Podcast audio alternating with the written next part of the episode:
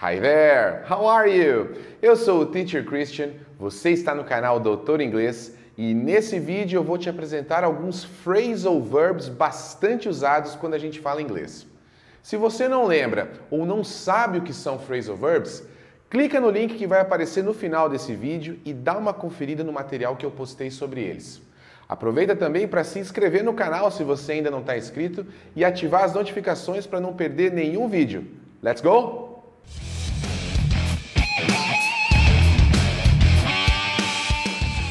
Antes de começarmos, eu queria te lembrar que para aprender phrasal verbs, a gente precisa entender o contexto onde ele está inserido. Portanto, nada de traduzir esses caras ao pé da letra, beleza? Dito isso, vamos para o primeiro phrasal verb da nossa lista, que seria break up. Break up significa terminar um relacionamento. E o seu uso pode ser visto na frase She's going to break up with him because he cheated on her, que traduzido para o português seria ela vai terminar com ele porque ele a traiu.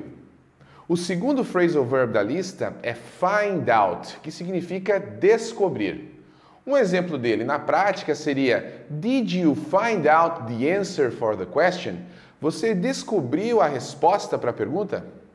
Outro phrasal verb bastante utilizado por todo mundo que fala inglês é go on, que significa continuar, como na frase She can't go on with these lies. Ela não pode continuar com essas mentiras. O quarto phrasal verb dessa lista também é muito comum e útil para gente.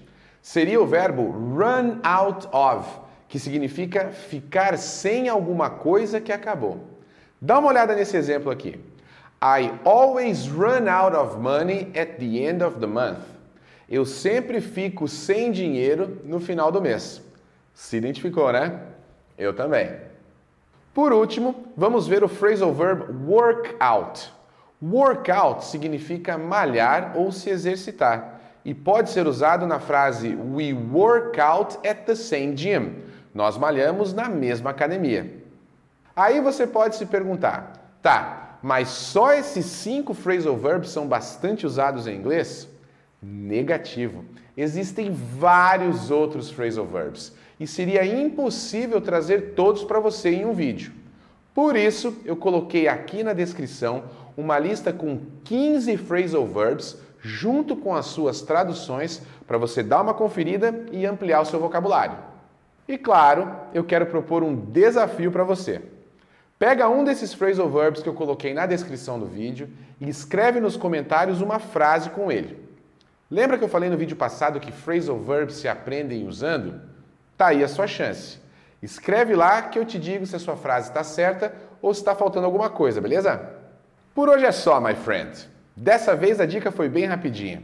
Se você gostou desse vídeo, deixa o seu like, compartilha ele com os seus amigos. E não se esquece de seguir o Doutor Inglês no Instagram e de curtir as páginas do Teacher Christian no Facebook e no LinkedIn. Vamos desvendar o inglês juntos? Hands on!